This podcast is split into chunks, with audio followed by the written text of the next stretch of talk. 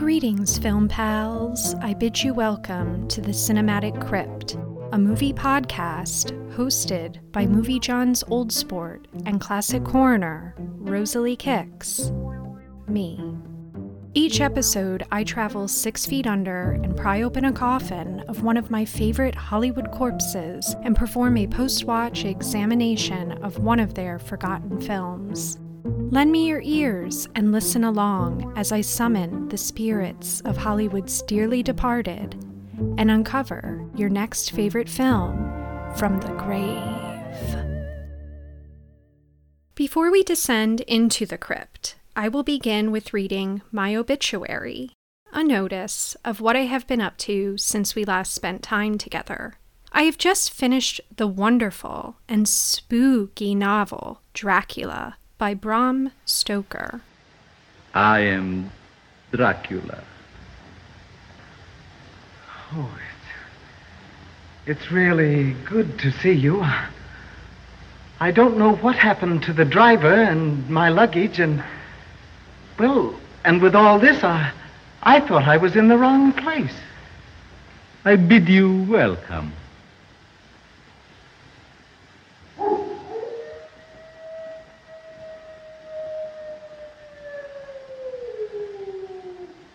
Listen to them. Children of the night. What music they make. Goblins and Ghouls, I highly recommend that if you have not read this spine tingling book, that you grab a copy. What a most perfect time to read the tale of everyone's favorite vampire, just as the fall season is upon us. Which reminds me, how are your Halloween plans coming along? I have had some late night brainstorming sessions myself in my lab, and will soon be sharing some of my eerily fantastical plans with you soon, including my movie watch list for the most spooktacular Halloween night.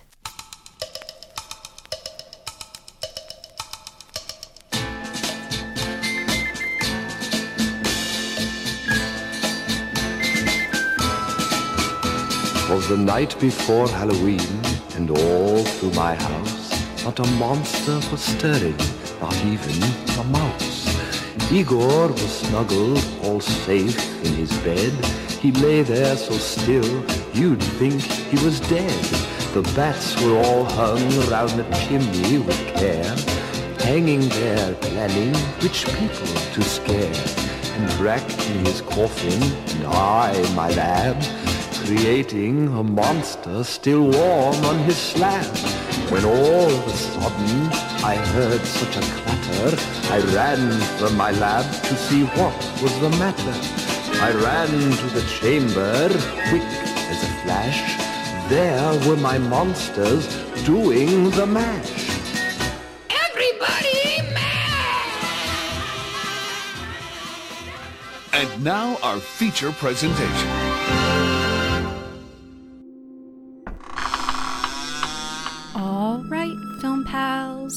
Time to grab your cape and get comfortable with a cocktail. It is time for our regularly scheduled spooky program. Follow me, but watch your step as you descend down to the cinematic crypt.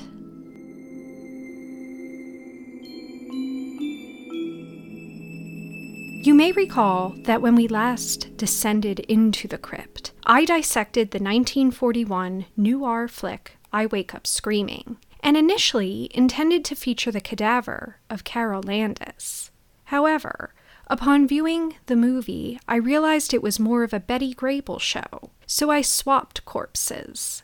Carole has been so excited for the opportunity to stretch her legs and take a break from coffin life that I could not disappoint her. So, in today's episode, I will be prying open her coffin to dissect and examine the 1940 Hal Roach comedy film Turnabout. Tim and Sally Willows are a wealthy couple living in a downtown, lavish city apartment. Tim, played by John Hubbard, who frankly I'm not too familiar with, my fellow crypt dwellers. My understanding is he was a regular on such shows as The Mickey Rooney Show and Bonanza. So let's just say I probably won't be digging up his corpse anytime soon. Moi. Sally Willows, on the other hand, is played by our corpse of interest, Carole Landis. Despite the couple seemingly having it all, it does not keep them from incessantly bickering, in particular about Tim's dog. Read that back to me, Bannister. What's up, dear? Now listen to me, Tim Willows. The situation with this dog of yours has gone entirely too far. He goes to a kennel tomorrow, or I go. Oh, you wouldn't have much fun in a kennel. Mr. Willows is the top man at the advertising company he owns, Manning, Willows, and Clare. As the movie refers to him, he's a real dynamo. He is responsible for keeping the ship on course, while Sally is a housewife who ensures their home is in tip top shape, that cocktail soirees go off without a hitch, and she spends time with his fellow co owners' wives. Well, here we are again, girls. The wives of Willow, Manning, and Claire. out to spend the boys' money. The easy way they have of making it, I don't think they should worry. Oh, I don't know. Joel's been working pretty hard lately. Not Joel. Yes. Sally, darling, I hope I'm not taking. Of course. They each think the other has it easier. Tim, thinking Sally is just at home lying around with her feet up, while he is off hunkered down at his desk all day in the office. Sally believes that Tim avoids all the stresses that one experiences keeping a home in working order, especially with his pesky dog getting in the way. In fact, the dog is more like a horse.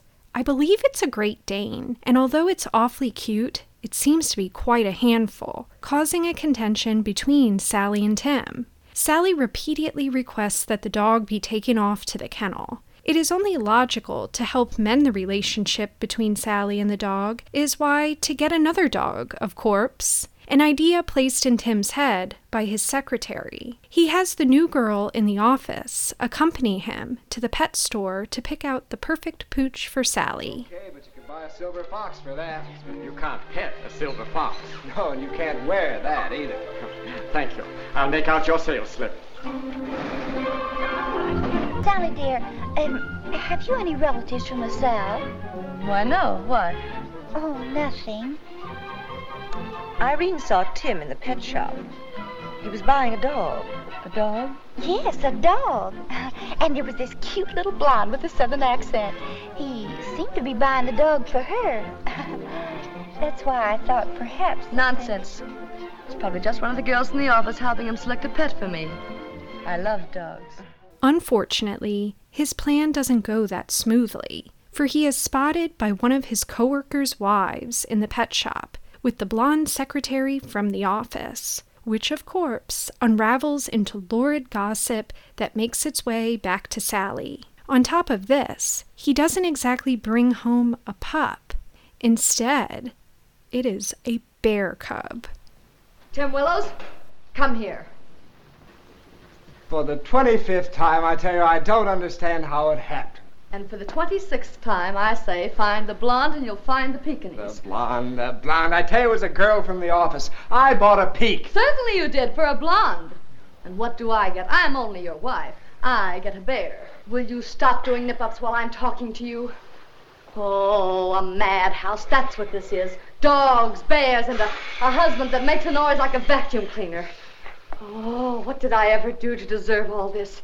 I never beat my mother. That's just because she could run faster than you. Now listen to me, Tim Willows. Just because I was a showgirl before you married me is no reason to think that I haven't developed some finer sensibilities of my own. And of all the unpleasant objects to stare at, the last thing at night and the first thing in the morning. Who, me? No, not you. As if that isn't bad enough. But I have to have that ridiculous relic leering at me, and right in my own bedroom. This incident causes the couple to engage in yet another quarrel, this time arguing in front of a particular statue of sorts that was gifted to the couple from a distant relation of Tim's. The couple calls the statue Mr. Ram. During the course of the argument, they each take digs at one another, each expressing their doubt that their life is really that bad. Tim insinuates that Sally is simply a lazy legs, while Sally doesn't find his talk of the physical and mental pressures he has from the office serious. While standing in front of the statue, they wish to switch places to feel what it is truly like to be in the other person's shoes. Remember when Uncle Remus sent him to us from India? He said he had a strange power that could grant us any wish we both agreed upon. Well, that's safe enough, I must admit. As long as I'm under the same roof with you, Tim Willows, I don't think we'll ever agree on anything. How can we as long as you've got all the best of the bargain? Oh, so I have the best of it, eh? Well, I'd like to be in your shoes for a while. You could fill 'em all right. You didn't say that before we were married. I didn't get a good look until it was too late. Oh, be quiet. You be quiet. Say, that isn't a bad idea. What? Changing places. I wouldn't mind getting up in the morning and leaving this apartment. Oh, and wouldn't I love to lie right here in bed until noon? No more household problems. Planning meals and hiring servants. Nothing to do but play bridge all day. I bet I could even fix that aerial. I could try my hand at business. Feminine angle might be good in advertising. Cozy little luncheons on the terrace. I think the whole idea is swell. So do I. Suddenly, Mr. Ram, the statue, speaks. Are you sure you want to change places? Why? Yes, I'd like it. I'd like it. I know I would. Well, that's good enough for me. Now, you're on your own. And don't forget, you asked for it.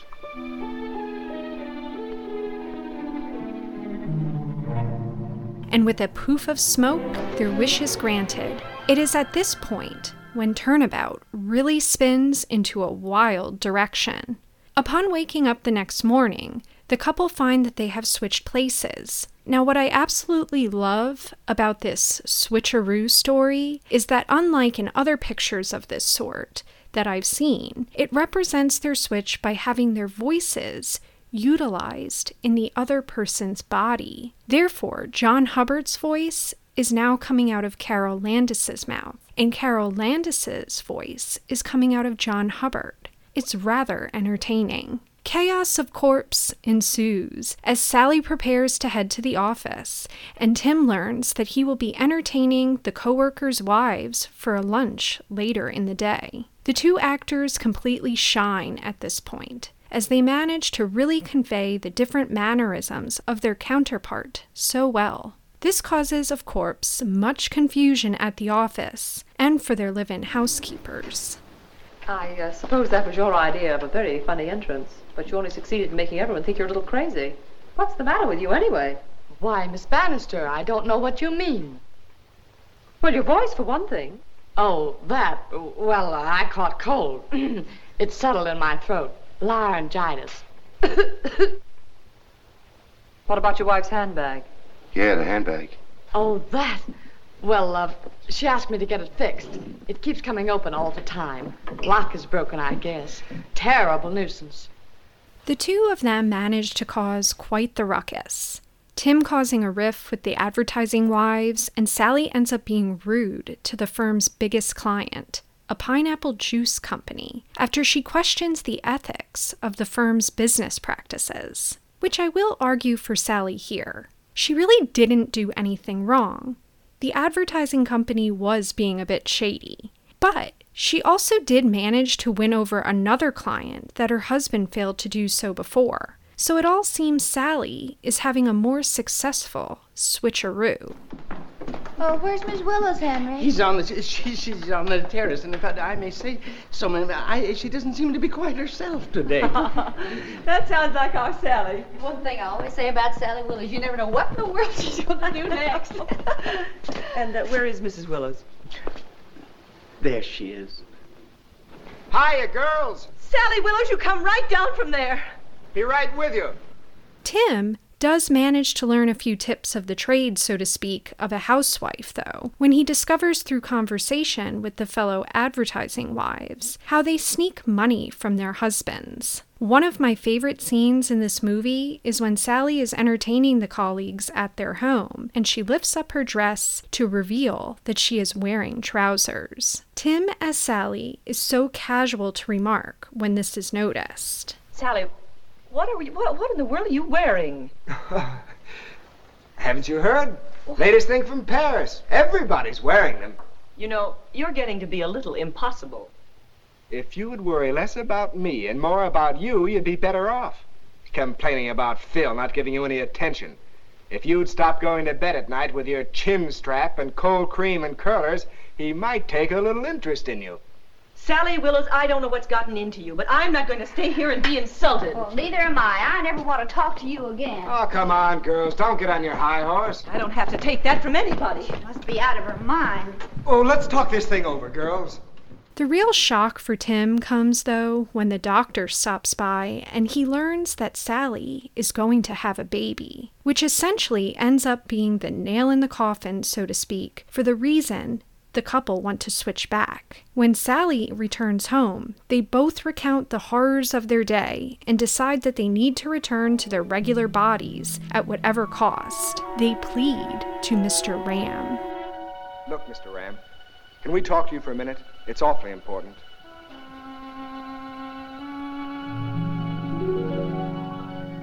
I don't see why not. What's on your mind? Well, first of all, I want to tell you that neither of us blame you in the least for what you did to us. It must have been a terrible experience to catch all the jangling and arguing that went on in this room. But now we've learned our lesson. We aren't ever going to fight anymore. Honest, we aren't. Really, we won't. And with another poof, they are back, just in time to clean up the mess that each one created. Sally invites the coworkers and their wives over for dinner, along with the client that she met with earlier that didn't go so well due to the previous shenanigans. Everything goes swimmingly, except for one thing. And well, goblins and ghouls, I'm not going to reveal that, because I think you should find out for yourself. Mwah. Something rather fascinating to note, fellow crypt dwellers, is that Turnabout was the first representation of gender swapping in film. Based on a 1931 book with the same title by Thorne Smith, the film Turnabout would cause much eyebrow raising from the Production Code Administration, especially due to the film's ending. The director of the Production Code Administration, Joseph Breen, called the plot twist obscene. The script also created quite the casting challenge to find someone to play the role of Tim Willows. As for Carole, her life and film career was short. Born January 1st, 1919, in Fairchild, Wisconsin, as Frances Lillian Mary Ridste, was the youngest of five children. It was in 1923 when Carole and her family moved to San Bernardino, California. And at the age of 15, Carol decided to drop out of high school to pursue a career in show business. After saving a mere $100, she would bleach her hair blonde, change her name to Carole Landis, Carol after her favorite actress, Carole Lombard, and she would move to Hollywood. She would later be nicknamed the Blonde Bomber. She would go on to make her film debut in the 1937 picture A Star is Born. The 1940s was a time that brought her much success, as she often found herself scoring strong supporting roles. Over the course of her life, Landis would marry four times. However, it was her final relationship with former Crypt Corpse, Rex Harrison, that would cause her the most despair. Landis was saddened that Harrison would not divorce his then wife, Lilli Palmer, to be with her. This caused Landis to fall into deep despair and inevitably cause her to make the choice to take her own life by overdose of Seconal, a medicine prescribed for insomnia. She would die on July 5, 1948, at the age of 29 years old. It is reported that Rex was the last person to see Landis alive after having dinner with her the night she decided to commit suicide. He discovered Carole along with her maid the next afternoon on the bathroom floor, along with two notes one for her mother and one for Rex, which was instructed to be destroyed. Harrison would go on to deny knowing of any motive for her suicide, and he would also neglect to share the note.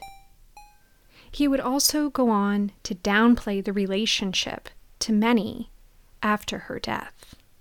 Carole was taken far too soon, but her spirit lives on amongst the 59 film credits she managed to rack up, and I encourage you to seek out the films of hers. A personal favorite of mine, which I may even feature on A Crypt of the Future, is the 1941 flick, The Topper Returns. I hope you enjoyed this episode. If you're interested in checking out this flick, it is available for free on archive.org.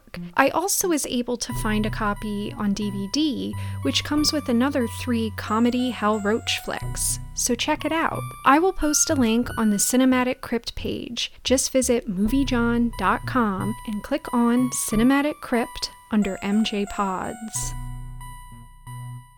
In my next episode, I will pry open the coffin of Sid Caesar to dissect and examine the 1967 William Castle picture, The Spirit is Willing. I will once again be joined by my fellow classic coroner, Dr. Ashley Jane Carruthers, and together we will take a trip to the morgue to autopsy the character corpse Mary Wickes. Hope you tune in. Papa wants a vacation. Mama wants a vacation. Their teenage son wants a vacation. And so the whole darn family takes off for Cape Cod for what they hope will be a real holiday. But the kind of holiday they get, they need like a hole in the head. Starring Sid Caesar.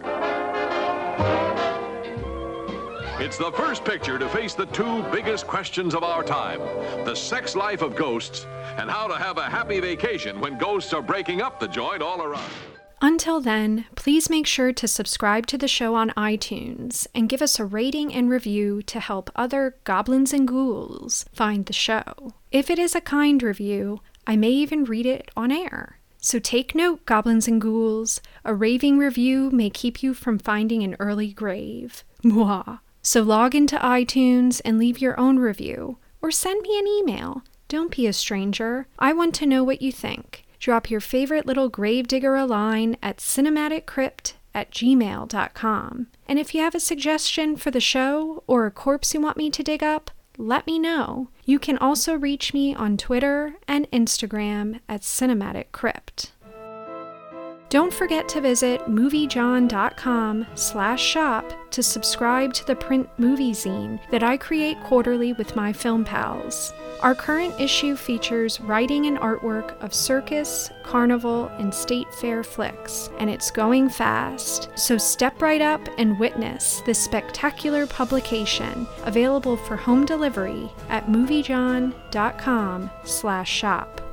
Shout out to my Canadian film pal and fellow classic coroner, Dr. Ashley Jane Carruthers, for providing and creating a lot of the tunes you hear on this program. Also, thanks to fellow movie genre The Hollywood Hunk, Hugo Marmuji, for the rad Cinematic Crypt logo. If you can't get enough of my soothing voice, make sure to check out I Saw It in a Movie, a weekly advice podcast that goes to the cinema for the answer that I co host with Ryan Silberstein. This weekly podcast features a rotation of Movie Jawn pals to serve as experts to answer all of your burning questions. No question is too silly. Maybe you are wondering where to start in silent film watching, or what to do with that creepy doll that is hiding out in your attic. Ask away by contacting us on Twitter at I Saw in a Movie, email at dear I Saw in a Movie at gmail.com, or if you're old fashioned, like your favorite little grave digger, you can contact us via snail mail at Attention Movie Jawn, M O V I E J A W N, P.O. Box 20172, Philadelphia, PA 19145. All of this information is available on our website as well, moviejawn.com under MJ Podcasts. Can't wait to hear from you, old sport. And remember, for every question, there is a movie with the answer. A new episode is available every Monday.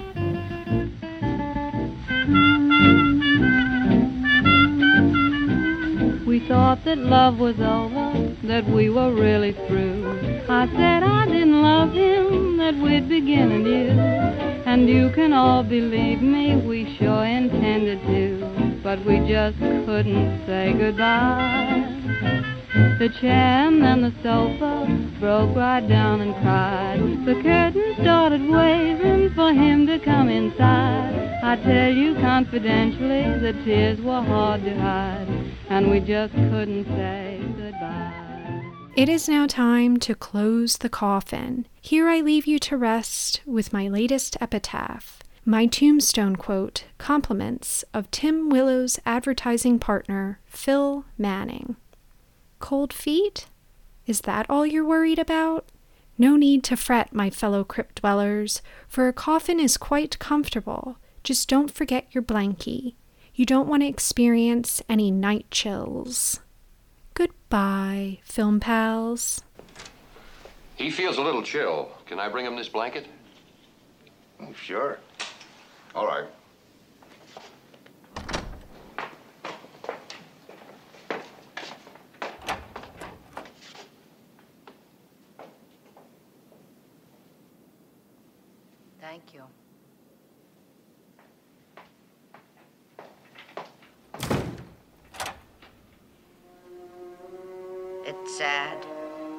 Has to speak the words that condemn her own son, but I couldn't allow them to believe that I would commit murder.